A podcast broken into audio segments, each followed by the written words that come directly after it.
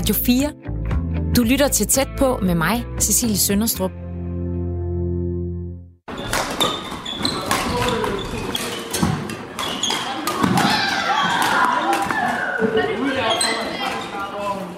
Badmintonforeninger, spejderforeninger, festforeninger, fagforeninger og grundejerforeninger. Danmark er en nation fuld af foreninger. Foreningslivet, som går hånd i hånd med frivillighed, er ifølge Danmarks kanon fra 2016 en værdi, som har været med til at forme os. Men hvad er foreningslivet egentlig for en størrelse? Kan det virkelig passe, at det, at nogen engagerer sig i en badmintonklub, eller at vi kommer med i en grundejerforening, fordi vi ejer et sommerhus, har stor betydning for vores samfund? Og hvis ja, hvorfor forholder det sig sådan? Det forsøger jeg at få svar på i dag. Jeg skal mødes med Lars Skov Henriksen, som er en af de forskere herhjemme, der ved mest om det danske foreningsliv. Og vi mødes i Aalborg ved Kultur- og Idrætscentret Gigantium, hvor der er idrætshaller, svømmehal og isarena. Og grunden til, at vi mødes her, er fordi, at det er et sted, hvor foreninger kan dyrke deres interesser. Og vi har fået lov til at kigge forbi foreningen Aalborg Seniorsport, når de træner i en af hallerne i dag. Men først mødes jeg altså med Lars uden for Gigantium, og jeg skal lige beklage lyden her i starten, hvor blæsten har taget i min diktafon. Hej Lars. Hej Cecilie. Godt at møde dig. Tak i lige måde. Så er vi her ved Gigantium. Ja, en af byens store idrætsarenaer. Ja, at der, den ser også... øh, Der er rimelig øh, højt til loftet her. Det er, det er bygget sammen af, af mange omgange. Startede med en uh, indendørs fodboldhal, der så senere blev udbygget med øh, en ishockeyarena ishockey-arena og en ishockey-træningshal. Og nu er der bygget svømmehal og øh, hvad hedder det, atletik, indendørs atletikfaciliteter ovenpå. Så det er sådan et stort indendørs idrætsanlæg. Det lyder lidt som sådan et, et drømmested for foreningslivet i Aalborg.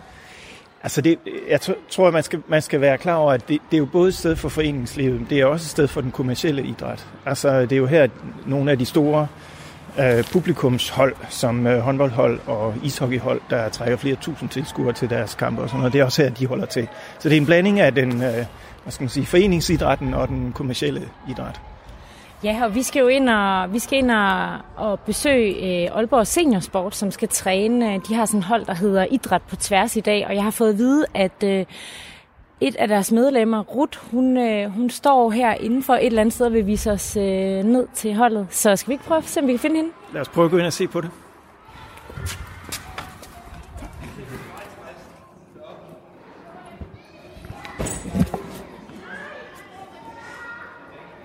Ved du, om vi er ved hovedindgangen lige nu? Altså vi er ved det, der officielt er hovedindgangen. Ja, men, øh, men der er flere indgange. Øh, Spændende. Så det er jo muligt, at hun står ved øh, en af de andre indgange. Jeg synes, jeg så en dernede lige før, der måske godt kunne hedde Ruth.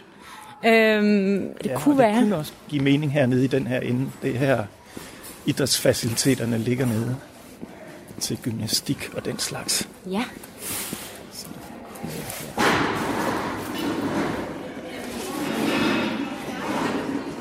Faktisk så har jeg fået at vide, at de har noget julefrokost i dag, og øh, det ligner, det kunne jo godt lidt se ud, som om der er nogen her, der er ved at gøre klar til, til noget julekom sammen. Det kunne godt ligne det der, ja. Hej. Er du Ruth? Hej, Cecilie. Ja, Ruth. Goddag. Og tak fordi du henter os. Ja, det kan jeg se, jeg gjorde. Nej, vi er så travlt med, at vi skal have julefrokost, og så er vi ked af at sidde dernede i hjørnet. Så rykker vi herned, så skulle vi selv flytte bordene. Det var da en Så, god idé. ja, ikke også? Så, ja. Så, Ja, og, jeg, og øh, jeg tænkte på, vil du ikke vise os, hvor der er idræt på tværs i dag? Jo, det kan du stole på. Vi skal ned ad trappen her. Tak. Rut viser os ned i Gigantiums kælder, ned til den hal, hvor hun og de andre fra Aalborg Seniorsport skal dyrke idræt på tværs i dag. Optagelserne her er lavet kort før jul, og der er derfor en lidt anderledes træning på programmet. Rut, hvad er det for et arrangement, I har i dag? Øh, altså med os, det er vores afslutning. Den sidste gang inden jul, der holder vi altid sådan lidt julehygge med noget julefrokost, og så vores instruktør laver noget julegymnastik på en eller anden måde, noget ju- julehalløjs, noget sjovt. Det bliver noget sjovt. Det bliver noget boldspil, og det bliver noget, man skal bruge hjernen. Det plejer at være kryds og bolle. Jeg ved ikke, hvad hun er på. Jeg ved ikke, hvad hun er på programmet i dag. Øh, og når du siger hun, så mener du øh, træneren? Instruktør. Ja, Jane, som kommer lige om fem minutter. Så. Hej. Det er herinde, vi har træning. Ja. Sammen med Aalborg håndbold. Sådan. Hvor lang tid har du gået på det her hold? Det har jeg gået siden 2002. Har du også øh, været medlem af Aalborg Senior Sport siden 2002? Ja, det har jeg. Hvor gammel var du, da du blev medlem af foreningen? 62, så kan du selv regne ud, hvor jeg... jeg nærmer mig de 80. Sådan. Ja. Og hvad, hvad, øhm, hvorfor, er du, hvorfor er du med i den her forening? Fordi det er en rigtig, rigtig god forening at være medlem af. Der er mange, der er rigtig nogle gode aktiviteter, plus en masse god motion, plus det sociale er også utrolig højt værdsat. Hvad giver det, hvad giver det sociale dig? Det giver, at jeg for eksempel, nu har jeg lige været med en tur i København, hvor vi har været i teater, og vi har været ude med gadens stemmer, og vi har været på et museum. Der er vi en gang om året lige til jul og se juleudstilling. Så har vi forårsture til udlandet også en gang. Og når man er alene, er det en smart måde at rejse på, for det er lige stille. Plus der er masser af andre sociale ting. Så det er, det, er, det er langt mere end bare det at dyrke sport sammen? Lige nøjagtigt, ja. Det er det. Det sociale vægt er her meget, meget højt. Fordi selvfølgelig kunne man gå ned i et fitnesscenter også, men øh, der er jo ingen sociale. Her i Aalborg Seniorsport spørger man aldrig, hvad har du været? Altså, det er noget af det, man plejer at spørge folk efter, når man er i et nyt selskab. Hvad har du været? Her der spørger man altid, hvad går du til? Der er en stor forskel. Og hvor, hvorfor, hvordan det? Jamen, det er jo lige meget, om du har været direktør, eller du har været havnearbejder, du er lige velkommen, og der er plads til dig. Øh, har man brug for hjælp, for eksempel, er der altid en til at træde til på en eller anden måde. Godt nok har jeg mine børn, men de bor langt væk, men der er altid, der er altid hjælp at hente. Så I bruger også hinanden på den måde? Det gør vi. Det er helt sikkert. Vi bruger hinanden rigtig meget. Glæder du dig til træningen i dag? Åh oh, ja. jeg var til yoga i går, så jeg er lidt, jeg er lidt brugt. Mens vi venter på Jane, som er instruktøren på holdet Idræt på tværs, begynder de andre medlemmer af Aalborg Seniorklub at ankomme til hallen. Stemningen er god, og da de fleste er landet, dukker en målrettet kvinde med en trolley op. Er du, er du Jane? Ja. Hej, goddag. Cecilie. Tak fordi jeg må, øh, vi må være lidt med her selvfølgelig. til jeres øh, idræt på tværs. Ja, men det er lidt specielt i dag, fordi vi har juleafslutning. Og normalt kommer jeg ikke så sent, men uh, det gør jeg lige i dag. Og øh, hvad, er det, hvad, er det, hvad, hvad skal I lave i dag? Alt muligt andet, end det vi plejer. Hvad vil det sige? Ja, det er noget med at bruge den her op lidt. Det er noget med at bruge hovedet. Ja. Hvad plejer I at lave på det her hold? Motion. Masser af motion. Vi kommer til at svede. Ikke også? Ja. Er det sådan uh, gymnastik? Ja. Det er rigtig gammeldags gymnastik. Du har taget nissehue med. Selvfølgelig. Der er en juleafslutning i dag. Det er meget øh, festligt. Det er også noget med, at I skal holde noget julefrokost bagefter. Skal vi? Vi skal kun træne en time i dag, i stedet for halvanden. Og så skal vi hygge. Det, er, det sociale er lige så vigtigt. Ja, Vi skal have juleafslutning i dag, og derfor ved I godt, så plejer jeg altid at lave noget andet, fordi det skal ikke altid være det samme. Det gør du bare. Det gør jeg bare. Og øh, er der ikke flere nu? Det er det typisk, de der mænd skal ud og råbe efter det. Gå lige ud og kald på den. Det er en af jer. Men øh, altså, herrerne skal have en dame, og dem, der så ikke har en herre, de må så gå sammen. Øh, to damer, ikke? Sådan er det. Så gå lige ud på gulvet, og så begynder at finde sammen. Bjarne, du har frit valg på alle hylder.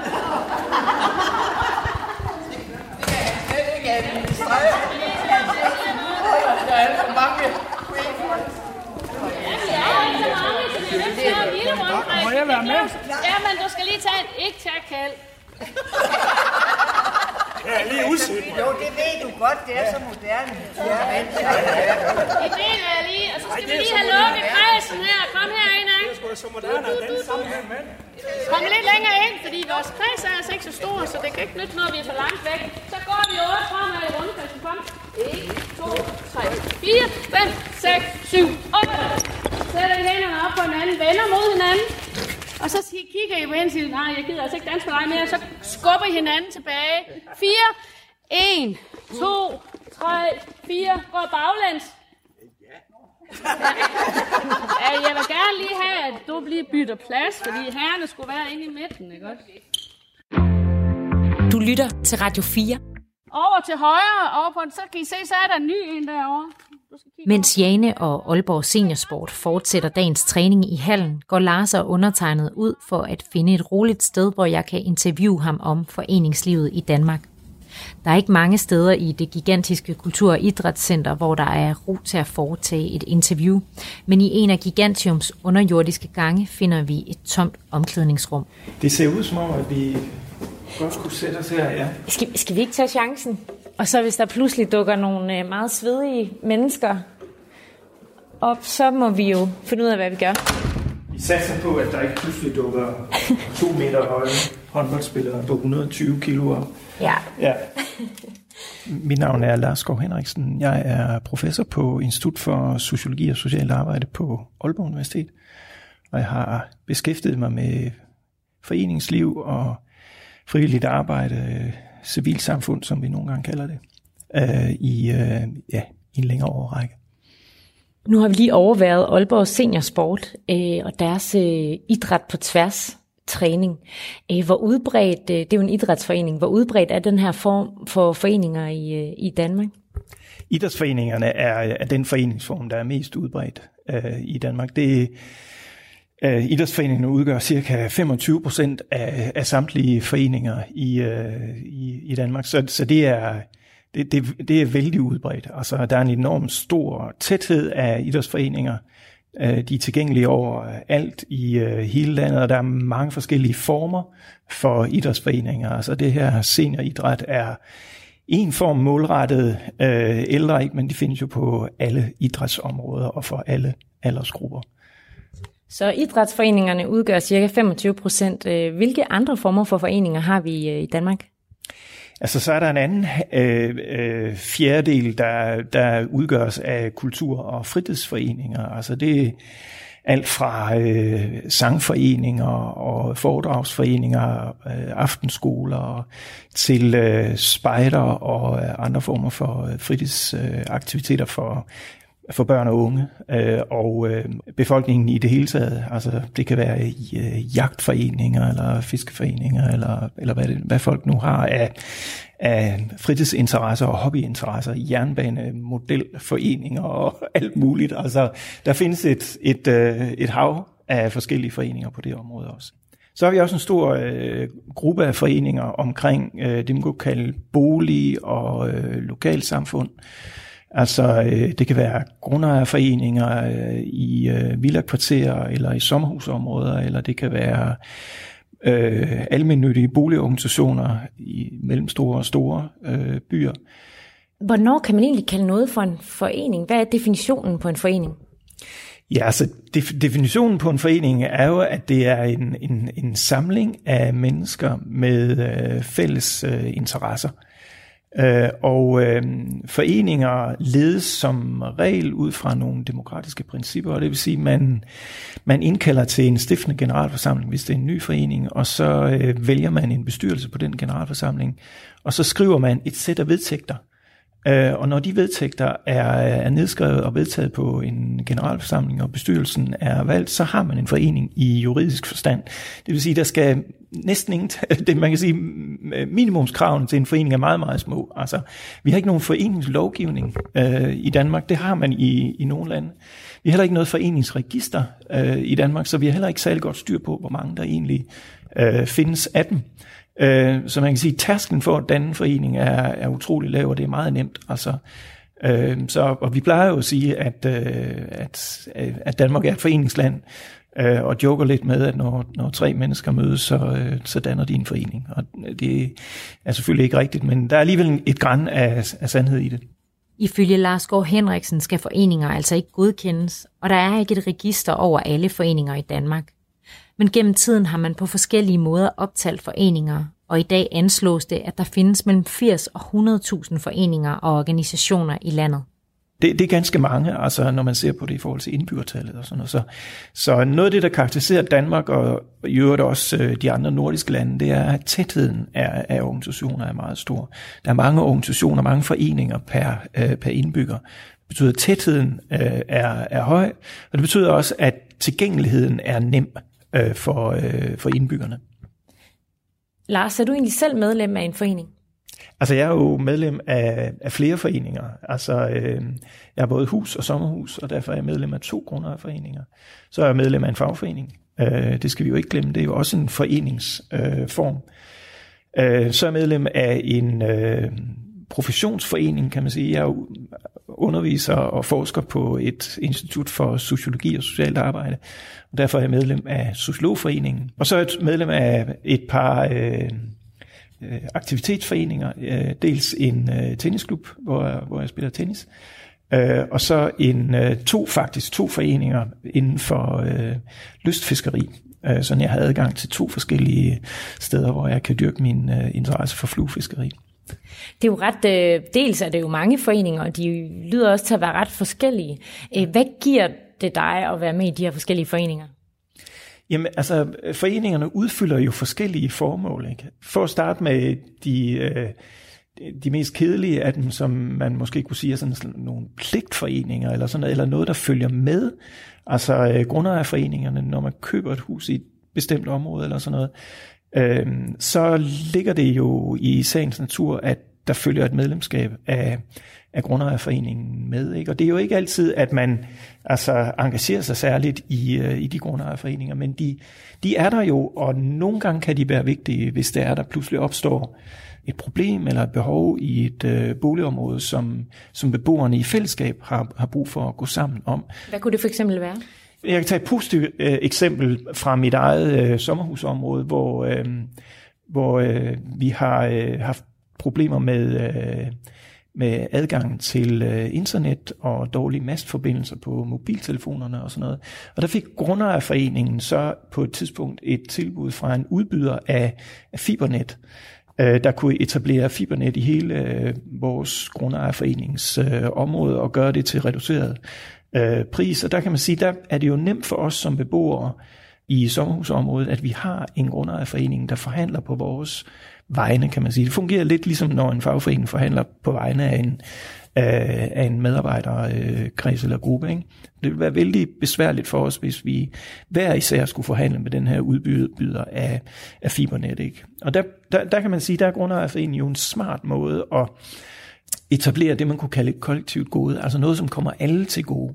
Så det er meget det her med, at man er mange om at gå sammen om noget, øh, der giver en fordel ved at være med i en forening. Ja, det, det, det gør det jo. Det, det, jo flere man er, jo stærkere er stemmen, øh, kan man sige. Man, man kan også sige det, hvis, hvis vi kigger på sådan noget som lystfiskerforeningerne og tennisklubberne og sådan noget. Jo flere vi er sammen om det, jo bedre har vi også muligheder for at vedligeholde det, man kunne kalde sådan en klubgode. Ikke? Det vil sige det, som man som medlem får adgang til. Ikke?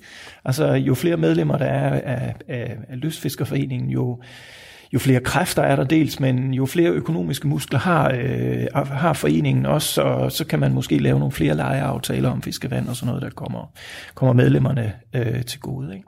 Ja, så det, altså, det er jo det, de først og fremmest giver, ikke? Men, men altså derudover, så er de jo også... Øh, så er de også mødesteder, ikke? Altså, øh, det, det er jo der, hvor man øh, mødes om den fælles interesse og det, som man er optaget af. Øh, så det giver jo sådan et, øh, hvad skal man sige, et engageret fællesskab om noget, som, som alle på en eller anden måde går, går op i. Så det bliver jo gode fællesskaber, det bliver gode bekendtskaber, og i nogle tilfælde bliver det også øh, gode venner. Så, så på den måde er, er der jo det i det, som også Ruth siger i, i, øh, i forbindelse med Aalborg Senior øh, Sport, der ikke, at, øh, at fællesskabet betyder utrolig meget. Ikke? Og, det, og det, det gør det jo i mange foreninger. Radio 4 taler med Danmark Og hvis man sådan skal se på værdien for det enkelte menneske af, af at være aktiv i foreningslivet, eller aktiv i, øh, i øh, aktiv som frivillig i en, øh, i en forening, ikke? så er det egentlig noget, vi ved forbavsende lidt om, kan man sige. Vi ved vældig meget om, hvad det er for en slags folk, der har størst sandsynlighed for at blive medlemmer eller være frivillige. Øh, men det der med, hvad der egentlig kommer ud af det, det ved vi faktisk systematisk, øh, sådan, det, det har vi egentlig meget lidt systematisk øh, viden om, og det er også vældig vanskeligt at undersøge, fordi altså, det, det er svært at sige, øh, altså skille årsag og virkning ad, ikke? Er det, er det sunde mennesker, der bliver medlemmer af foreninger, eller er det foreningsmedlemskaber, der skaber sunde mennesker? Ikke? Altså, en hel del forskning tyder på, at det faktisk vender den, den anden vej. Altså, at der er en selektion af, hvad skal man sige, aktive, udad, øh, altså ekspressive og øh, engagerede personligheder og sådan noget, som bliver mere tiltrukket af foreningslivet. Altså, øh, mens, mens øh, introverte og personligheder og sådan noget, de bryder sig ikke om det der med at, uh, at, være, at være i en forening, fordi det, det kræver jo, at man, at man kan finde ud af at være sammen med andre mennesker, og at man kan lide det. Det handler for mange jo også om, at det giver en, hvad skal man sige, det giver en mening med, med tilværelsen. Det er en, ud over det der lønarbejde, som man skal for at tjene til, til dagen og vejen, ikke? Uh, så giver foreningerne også muligheder for at engagere sig i noget, som man synes er særlig vigtigt. Det kunne være alt fra øh, miljø- og klimaspørgsmål, som vi snakker meget om i, øh, øh i, de, her, øh, i, øh, i de her dage, ikke? til menneskerettigheder eller eller religiøse spørgsmål, som jo, øh, hvad skal man sige, var omdrejningspunktet for rigtig mange øh, fællesskaber, kirkelige fællesskaber, hvad enten de var indremissionske eller grundvigianske øh, tidligere. Ikke? Altså, så foreningerne er også steder, hvor mennesker har mulighed for at samles om en sag, som de er øh, optaget af. Altså der, der er foreninger utrolig vigtige som, hvad skal man sige, en kanal, øh, hvor man kan udtrykke sine meninger og holdninger. Øh, og, og foreningerne er vigtige for det, vi kalder den offentlige debat. Altså det er uanset om det er radio eller fjernsyn eller aviser eller internetmedier eller hvad det er, ikke? Så er de, øh, hvad skal man sige, så er nogle af dem, der repræsenterer forskellige synspunkter i debatten, det er jo foreninger eller organisationer på forskellige samfundsområder. Ikke? Så for dem, der er medlemmer af foreningerne, ikke? hvis man er medlem af Danmarks Naturfredningsforening og optaget af naturfredning og øh, og den slags, jamen så er, naturfred, eller så er Naturfredningsforeningen stemme ind i den debat. Så sikrer man, at der er en mulighed for, at man kan blive hørt og få indflydelse. Og igen er det lidt den der model med, at jo flere man er, jo stærkere er den øh, stemme. Ikke? Så, så kan man sige, så er foreningerne jo også et sted, hvor man kan altså tilegne sig øh, kompetencer eller kvalifikationer eller sådan noget, som, som man måske øh, dårligt har adgang til andre steder. Øh, og det er Altså måske især for unge mennesker i dag og sådan noget, så er det egentlig, så bliver foreninger, organisationer og frivilligt arbejde måske i stigende omfang sådan en, hvad skal man sige, en mulighed for at, at vise over for en kommende arbejdsgiver, at man er en person, der dels tager sit samfundsansvar øh, alvorligt og bidrager med noget, man ikke får, øh, får penge for, Øh, men det bliver også en mulighed for at lære noget om en del af virkeligheden, som man ellers har dårlige muligheder for at, at lære noget om på skolebænken, øh, for eksempel. Ikke? Er der andet, øh, man kan sige om, øh, om de folk, der, øh, der typisk går ind i øh, foreningslivet? Øh, foreningsmedlemmer er, er, udgør jo en vældig, vældig bred skare af hele befolkningen. Altså 90 procent af den danske befolkning er medlem af en eller anden forening. Så det vil sige, altså der er det kun de mest udsatte grupper i samfundet, der har en markant lavere sandsynlighed for ikke at være medlem øh, af en forening. Men, men ellers så er det jo sådan, at de mere ressourcestærke grupper øh, i samfundet, altså det vil sige dem, der har mere uddannelse, dem, der har bedre positioner på, øh, på arbejdsmarkedet, dem, der har mere, bedre helbred øh, end andre, de vil have en større sandsynlighed for at have flere medlemskaber, og også øh, have en højere sandsynlighed for at øh, udnytte det medlemskab til at blive aktive frivillige øh, i foreningen. Og det har jo noget at gøre med, at noget af det frivillige arbejde, det kræver ressourcer.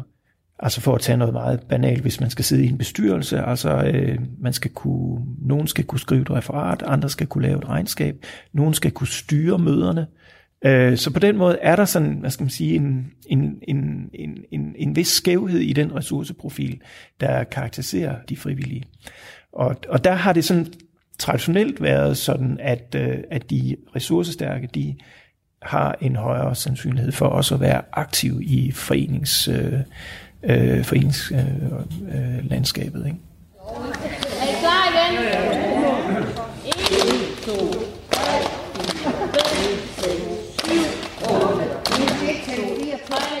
I dag handler tæt på om foreningslivet i Danmark. De mennesker, vi hører her, er medlemmer af foreningen Aalborg Seniorsport, og de er fuld gang med at dyrke det, der hedder idræt på tværs. Som navnet antyder, er det en blanding af gymnastik, dans, boldspil og fri leg.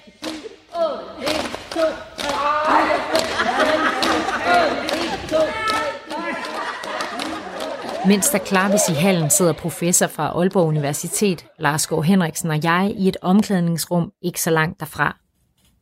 Når man taler om foreningsliv, bliver man også nødt til at tale om frivillighed. De to ting bliver ofte kaldt for grundsten i vores samfund, og jeg spørger Lars, om han er enig i den udlægning. Altså, der er jo mange grundsten, der er mange byggesten øh, i det danske samfund, øh, og jeg tror, vi har en tendens til ligesom at, at øh, fejre eller udråbe nogen til at være vigtigere end, end andre. Altså, man kunne også sige, at demokrati og retsstat øh, er ret vigtige byggesten i, øh, for vores samfund. En, en aktiv markedsøkonomi med virksomheder, der er dygtige til at tjene penge til, til landet, er også en, en, en grundsten. Et, et omfattende uddannelsessystem, ikke, der sikrer en god og veluddannet befolkning, er også en grundsten og sådan noget. Men, men det er rigtigt, vi, øh, vi lægger utrolig meget vægt på sådan i vores fortælling om, hvem vi er som nation, øh, at vi er et, øh, et foreningsland med en aktiv befolkning, der bidrager med frivillige indsatser. Og, og det er der også en, øh, en god portion sandhed i. Altså øh, man, man kan jo sige, at det danske samfund, som vi, altså det samfund, vi kender som et moderne samfund, øh, altså fra anden halvdel af 1800-tallet og, øh, og frem, jo langt hen ad vejen blev bygget på øh, et aktivt øh, foreningsliv, øh, ikke, der opstod øh, som en, hvad skal man sige, en følge af nogle historisk set virkelig stærke sociale bevægelser, altså øh, andelsbevægelse og højskolebevægelse og arbejderbevægelse, øh, er jo nogle, øh, hvad skal man sige, kollektive bevægelser, der har haft utrolig stor betydning for den måde, som det danske samfund kom til at se ud på. Øh, og på den måde er det jo rigtigt nok, øh, at foreninger og øh, organisationer øh, i det hele taget udgør vigtige omdrejningspunkter, og de udgør vigtige øh, drivkræfter i, øh, i øh, etableringen af det danske samfund. Øh, hvilken rolle spiller øh, foreningsliv og frivillighed i forhold til hinanden?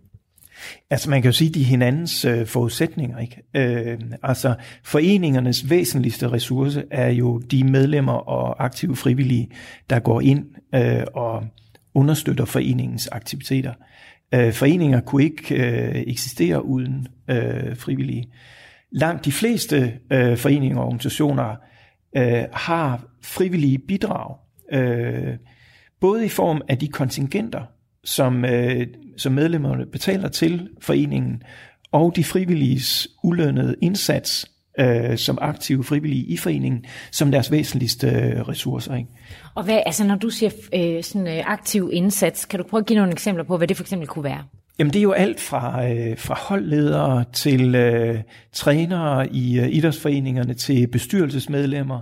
Altså det er jo, det er jo alle øh, de aktive, der går ind øh, og giver en hånd med. Øh, cafévagter i idrætshaller eller væresteder, eller, eller hvad det nu øh, drejer sig om, besøgsvenner på, på plejehjem. Altså, der er utrolig mange roller, kan man sige, øh, for, for de frivillige. Så, så på den måde så er er al den frivillige arbejdskraft, som der bliver lagt ned i foreningerne, det er en utrolig væsentlig øh, ressource for, øh, for foreninger. De vil ikke kunne eksistere øh, uden. Der er nogen, der har prøvet at, at, at, at, at lave sådan et, øh, hvad skal man sige, et, øh, et regnestykke, ikke, hvor man prøver at regne sig frem til, hvor mange fuldtidsstillinger vil alt det frivillige arbejde, der bliver lavet i den frivillige sektor, hvad vil det svare til, hvis man skulle omregne det til fuldtidsstillinger? Og det svarer til cirka 100.000 fuldtidsstillinger. Og det vil sige, altså, det, det, det, vil jo, altså, det vil jo aldrig nogensinde kunne øh, lade sig gøre, at, at, øh, at folk vil, altså, kunne, at hvis vi skulle betale for det, eller hvis det offentlige skulle betale øh, for den øh, indsats. Altså, nu skal man jo ikke måle det øh, frivillige arbejdes værdi i, hvad skal man sige, i den værdi, det kan omregnes til i kroner og øre, men det siger lidt om størrelsesforholdet, øh, kan man sige, altså, og hvor, hvor mange kræfter, der bliver lagt øh, i øh, det frivillige øh, foreningsliv. Ja, det er, jo, det er jo ret mange fuldtidsstillinger, 100.000. Jeg kommer til at tænke på, hvad, hvad med andre lande, hvor der ikke er sådan en foreningskultur? Hvordan ser det ud der så? Altså dyrker de så bare mindre idræt og, øh, og har færre foreninger? Altså nogle lande har jo øh, af forskellige årsager øh, øh, færre foreninger og organisationer, end vi har i de nordiske lande. Der er også andre lande, der har lige så mange øh, eller lige så aktivt foreningsliv, som, øh, som vi har. I de nordiske lande, der kan man sige, der har vi en, en lang tradition, der i kraft af de stærke øh, folkelige bevægelser etableret et omfattende øh, øh foreningsliv og en omfattende tradition for, en stærk tradition for at danne foreninger og organisere sig via øh, foreninger der kan man sige, der er der andre lande, der har haft andre forudsætninger, øh, og hvor øh, man kan sige, der har været andre typer af samspil med primært de politiske systemer. Øh, hvor man kan sige, at i de skandinaviske lande, der har der været en høj grad af sådan åbenhed, og man kan sige, nogen har kaldt det et statsvenlige øh, samfund, altså hvor, hvor, hvor der har været fredelige relationer, kan man sige, mellem stat og civilsamfund øh, og, og foreningsliv, og hvor staterne på mange måder understøtter øh, og gerne ser, at foreningsliv bliver, bliver, øh, bliver fremmet. Der, der kan man sige, der, man kan tage sådan et eksempel som de østeuropæiske lande. Ikke? Øh, der i forbindelse med, øh, med de kommunistiske regimer, der blev øh, etableret der efter, efter 2. verdenskrig, på mange måder fik undertrykt det øh, civile samfund eller organisationssamfund, øh, der, der var etableret på, øh, på daværende tidspunkt. Altså, hvor en, en stærk politisk centralmagt øh, på en måde blev repræsentanter for folket, øh, hvor man kan sige foreninger og politiske bevægelser og sådan noget på mange måder i de skandinaviske lande repræsenterer en form for øh, mangfoldighed og pluralisme i, hvad skal man sige, øh, i befolkningen, der er det jo karakteristisk for totalitære samfund, øh, at, at øh, der er det staterne, der repræsenterer øh, folket. Ikke? Så der har folket ikke brug for det civile samfunds organis- organiseringer og mange stemmer. Og så i, i de øh, østeuropæiske lande, der har man set en, altså en stærk nedgang i øh, antallet af organisationer og foreninger, og en svag foreningstradition, og af, af samme grund også en svag, øh, altså en, en mindre grad af, af, af frivilligt engagement fra, øh, fra befolkningen. Og hvad betyder det for, for de befolkninger? Ja, det har jo betydet for, for befolkningerne, at det faktisk var vanskeligere at etablere et, et, øh, et demokrati, da kommunismen så øh, blev løbet over ende i, øh, i forbindelse med, med murens fald. Altså det var meget vanskeligere at etablere den demokratiske og politiske kultur, som var blevet ødelagt med øh, kommunismen. Altså, og det har noget at gøre med, altså det tager rigtig mange, mange år, ikke bare at etablere, kan man sige, pladsen og rummet øh, til de frivillige foreninger. Det måtte man jo også kæmpe for øh, i Danmark, kan man sige. Det, det var jo en meget urolig politisk periode op til vedtagelsen af grundloven i 1849, og kongen var jo ikke interesseret i det. Ej, og det vender vi tilbage til lidt senere. Ja, ja øh, og, øh, øh, og der, der kan man sige, der, der, øh, øh, der tager det altså mange år, øh, ikke alene at etablere det rum, hvor, øh, hvor, hvor øh, foreningerne kom, kan komme til udtryk, men også at etablere den politiske kultur, hvor det er en naturlig del af, af det at være borger, at man også engagerer sig øh, i, øh, i, i foreninger, alt fra aktivitetsforeninger til politiske øh, foreninger. Ikke? Så det, det er faktisk noget af det, de, de stadigvæk slider med i de østeuropæiske øh, lande. Ikke? Altså der, man læner sig på en måde lidt tilbage, fordi man har været vant til, at staten tager ansvar. Øhm, og så kan man sige, så er der andre lande, som har en mere sådan speciel øh, historie. Øh, Tyskland er et eksempel, hvor hvor man kan sige, at øh, meget af det, der skete under nazitiden i, øh, i 30'erne, det var, det var faktisk, at den nazistiske ideologi, den bredte sig helt ud i ungdomsforeningerne, og helt ud i det frivillige foreningsliv, og på mange måder blev en, hvad skal man sige, et, øh, altså et værktøj for øh, nazismen og, øh, og den ideologi.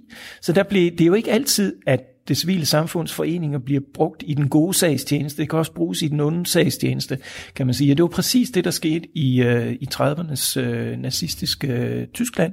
Og det har betydet, at at tyskerne i dag er meget mere reserveret over for frivillige foreninger og sådan noget, og ser på det med mere skepsis øh, og sådan noget, end man gør i mange øh, andre lande. Så den der lange historiske, øh, hvad skal man sige, øh, altså betydningen af, af, af den lange historie, altså den, den er faktisk ret øh, omfattende. Den kan aflæses, kan man sige, i statistikkerne over, hvor mange foreninger der findes, og hvor stor en del af befolkningen, der er aktiv og sådan noget.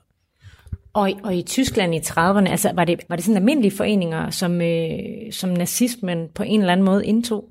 Ja, det, ja, det, var, det, det var det. det. Det var ungdomsforeninger, der blev til ideologiske, politiske foreninger. Det var idrætsforeninger, der på en eller anden måde altså også blev, som de, altså øh, kom til at udtrykke den nazistiske øh, ideologi i form af en, af en særlig sådan disciplineret kropsstyrkelse og, og dyrkelse af den ariske race og sådan noget. Noget, som i øvrigt blev importeret til, øh, til Danmark og, øh, og forsøgt udbredt altså øh, i, øh, på idrætshøjskolerne og øh, i, øh, i Danmark i, øh, i 30'erne. Altså. Hvordan gik det?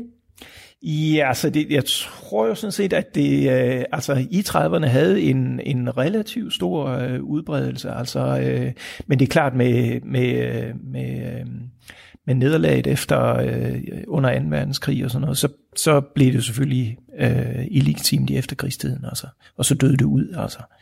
Men, men der var en meget sådan, øh, hvad skal man sige, øh, stærk øh, ideologisk og disciplineret tilgang til især øh, gymnastikken i, øh, i 30'erne i, øh, i Danmark. Du lytter til Radio 4. Jeg kunne godt tænke mig at tale lidt om, hvordan øh, vi egentlig blev en foreningsnation. Øh, hvornår så vi det første skridt mod, øh, mod det? Altså det helt afgørende øh, moment, øh, det er jo den øh, frie forfatning i 1849. Det er der, vi etablerer frihedsrettighederne forsamlingsfrihed, ytringsfrihed, religionsfrihed og foreningsfrihed. Med grundloven? Det er givet med øh, grundloven.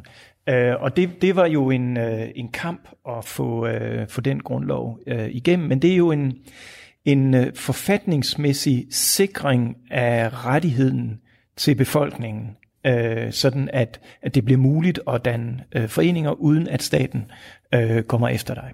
Og hvordan var det før det? Kunne man ikke det? Nej, det, det, kunne man jo, øh, det kunne man jo sådan set ikke. Altså, der var jo både en, en relativ sådan, be, altså en mere begrænset, altså der var organisationer og foreninger, øh, men der var også censur. Øh, og der, det betyder også, at der var heller ikke øh, ytringsfrihed i, i, øh, i samme grad. Men der fandtes øh, foreninger og organisationer, også før grundloven, hvad var det for nogen? Øh, ja, de var lidt øh, forskellige karakterer. Altså man, dengang kaldte man nok også mere sådan selskaber. Øh, og, øh, øh, og, og det, det var øh, altså typisk selskaber, hvor man diskuterede litteratur og videnskab og økonomi. Øh, og så var der øh, så var der filantropiske øh, selskaber, det vil sige øh, foreninger, hvor man prøvede at gøre noget for øh, grupper i samfundet, der havde, der havde vanskelige øh, vilkår. Øh, og så var der øh, øh, foreninger for uddannelse og dannelse øh, af, af befolkningen. Altså i de store byer var det sådan noget som borgerdyds, øh, øh, øh, hvad hedder det, øh, selskaberne, der, øh, der etablerede skoler for, øh, for det bedre borgerskab, øh, for eksempel. Hvilken, øh, hvilken betydning havde de her øh, forskellige foreninger for folk øh, dengang, og, og hvor er vi egentlig henne i, i historien? Altså, øh, vi ser vel etableringen af de første øh, foreninger eller foreningslignende øh, organisationer, selskaber og lignende i slutningen af 1700-tallet. Og det skal man jo tænke på, det er jo tiden for de store, altså for oplysningstiden og den franske revolution og, øh, og de store politiske omvæltninger, der på en måde er er begyndelsen på den moderne øh, øh, epoke. Men det var samtidig et, et øh, meget mere hierarkisk samfund med i, i Danmark en enevældig konge. Øh, og på mange måder kan man se nogle af de første øh, organisationer og bevægelser som, som øh, borgernes forsøg på at blive anerkendte som borgere, det vil sige som statsborgere, med rettigheder, der også fik mulighed for at stemme øh, til, øh, til valg og etablering af frie parlamenter og sådan noget. Det vi først fik, kan man sige, øh, med grundloven i 1849. Så det vil sige, at der er en lang periode øh, forud for, hvor man kan sige, at kampen står mellem det gamle regime og det nye regime, der er, der er på vej. Ikke? Øh, og der spiller foreninger og organisationer en, en vis rolle for at formulere nye idéer om oplysning og demokrati og dannelse øh, for befolkningen som sådan, og spiller også en vis rolle for sådan, skal man sige, filantropiske initiativer, altså hvor, øh, hvor man øh, gør noget for, øh, for de grupper i samfundet, der har de vanskeligste vilkår og sådan noget. Det lyder lidt som om, at de her øh, grupper eller foreninger, eller hvad man nu skal kalde dem, at de ligesom har spillet en, en, en, en vigtig rolle, en, måske en vigtig social rolle i deres samtid. Ja, altså det, det gør de til dels, altså, men, men, øh, men den store sådan, øh, øh, sociale Altså, øh, hvad skal man sige, socialpolitikken blev egentlig drevet af kirkerne og sovnene, altså i, øh, i slutningen af, af 1700-tallet, begyndelsen af 1800-tallet. Altså man kan sige, det er først med den frie forfatning af 1849, det der sker derefter, at vi får en, en større udbredelse af det, man kunne kalde øh, hjælpeforeninger, altså øh, foreninger, der arbejder for forskellige grupper øh, i samfundet, filantropiske foreninger, velgørende foreninger, almennyttige foreninger og sådan noget. Ikke? Nogle af dem på kirkeligt grundlag, og andre på, øh, på hvad skal man sige, mere værtsligt øh, grundlag. Og hvad er det så, der sker, øh, da, da grundloven øh, bliver, hvad skal man sige, oprettet eller gennemført, eller gennemført besluttet, besluttet ja. skrevet under? Ja. Hvad sker der herfra i forhold til Danmark som foreningsnation? Jamen, så, så kan man sige, så, så eksploderer det jo. Altså, fordi nu har man så den forfatningsmæssige sikkerhed for, øh, at, at, øh, at det er lovligt øh, at danne foreninger. Og det bliver en enorm motor for, for etableringen af foreninger. Altså, så der, der bliver oprettet alle mulige typer af, af foreninger, arbejderforeninger, landboforeninger, øh, sygekasser, øh, husmorforeninger, politiske foreninger, øh, alle mulige typer af gymnastikforeninger, øh, alle mulige ty- skytteforeninger, alle mulige typer øh, af foreninger, hvor nogle af dem kender vi, øh, kender vi stadigvæk. Øh, Hvad kunne det være for nogen for eksempel? Ja, så øh, der, der er jo sådan noget som øh, altså de danske skytteforeninger, for eksempel, det vi i dag kender som DGI, altså øh, som tidligere hed de danske skytte- og gymnastikforeninger, øh, men som oprindeligt startede som de danske skytteforeninger. Øh, det, det var den første øh, landsdækkende organisation, altså en, en samling af, af, af skytteforeninger i hele øh, landet. Som, det kan man sige, det var en, en, en, en, øh, en meget tidlig form for paraplyorganisation for skytteforeningerne i, øh, i, hele, i hele landet. Og dem kender vi jo øh, øh, stadigvæk øh, i dag. Og hvad betød det så øh, for, for landet og for folk, at de pludselig kunne samle sig og, øh, og dyrke interesser eller øh, kæmpe for nogle øh, dyrke ideologier? Altså øh, først og fremmest så, så, så bliver de her øh, foreninger jo steder, hvor, øh, hvor folk samles. Altså bare som en illustration, så bliver der i fra 1870'erne og frem efter, eller sådan noget, bliver der bygget noget i etableret noget i noget, der ligner 1600 forsamlingshuse eller sådan noget i, i, i hele øh, landet. Ikke? Altså, så det, altså, fordi de her foreninger skal have steder, hvor, hvor aktiviteterne kan foregå, og hvor folk kan samles og sådan noget. Det samme sker på det religiøse område. Ikke noget med 900 missionshuse eller sådan noget, der også bliver bygget over hele landet i, i den øh, periode der. Ikke? Altså, så, så det betyder jo, at folk får, hvad skal man sige, samlingspunkter, øh, samlingssteder, øh, og de får fællesskaber øh, omkring de interesser og sager, som er vigtige øh, for dem. Øh, og så betyder det, at folk får en stemme, øh, og dermed bliver de også øh, politiske subjekter. Og foreningerne bliver i kraft af den der hvad skal man sige, struktur, der efterhånden etableres, hvor lokale foreninger bliver øh, omdrejningspunkterne for det lokale engagement, der samtidig er medlemmer af, af, af landsorganisationer, så får man ligesom etableret en forbindelseslinje, en kommunikationskanal, kunne man også kalde det, mellem det lokale og det centrale. Så det vil sige, at der bliver ekstremt gode muligheder for, at det, der sker lokalt, det kan kommunikeres opad øh, i samfundet og, og, øh, øh, lokalbefolkningen kan på en måde få indflydelse på det, der sker nationalt. Øh, så, så på den måde, så, så bliver det jo både øh, fællesskaber, det bliver politiske kommunikationskanaler, og så bliver det også steder, hvor folk på en måde etablerer en form for identitet. Altså en identitet som husmand, eller bonde, eller arbejder, eller, eller hvad det nu øh, kunne, øh, kunne dreje sig om. Ikke? Radio 4 taler med Danmark. Altså umiddelbart så lyder det jo som en kæmpe forandring i folks liv og vores samfund. Øh, har jeg ret i den antagelse? Ja, det, det tror jeg øh, helt sikkert, du, øh, du har ret i. Det har betydet utrolig meget for, øh,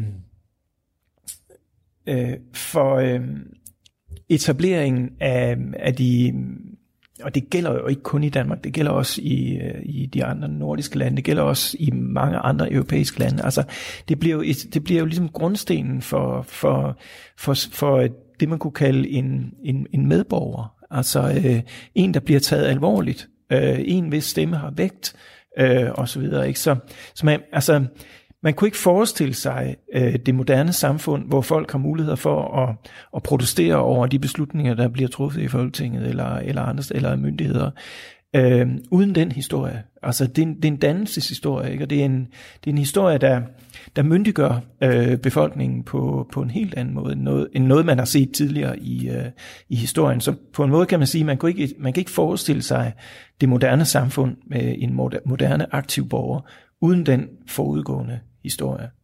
Hvad med sådan noget øh, som demokrati? Har, har foreningslivet også haft indflydelse øh, på øh, det faktum, at vi i dag øh, lever i en øh, demokratisk stat?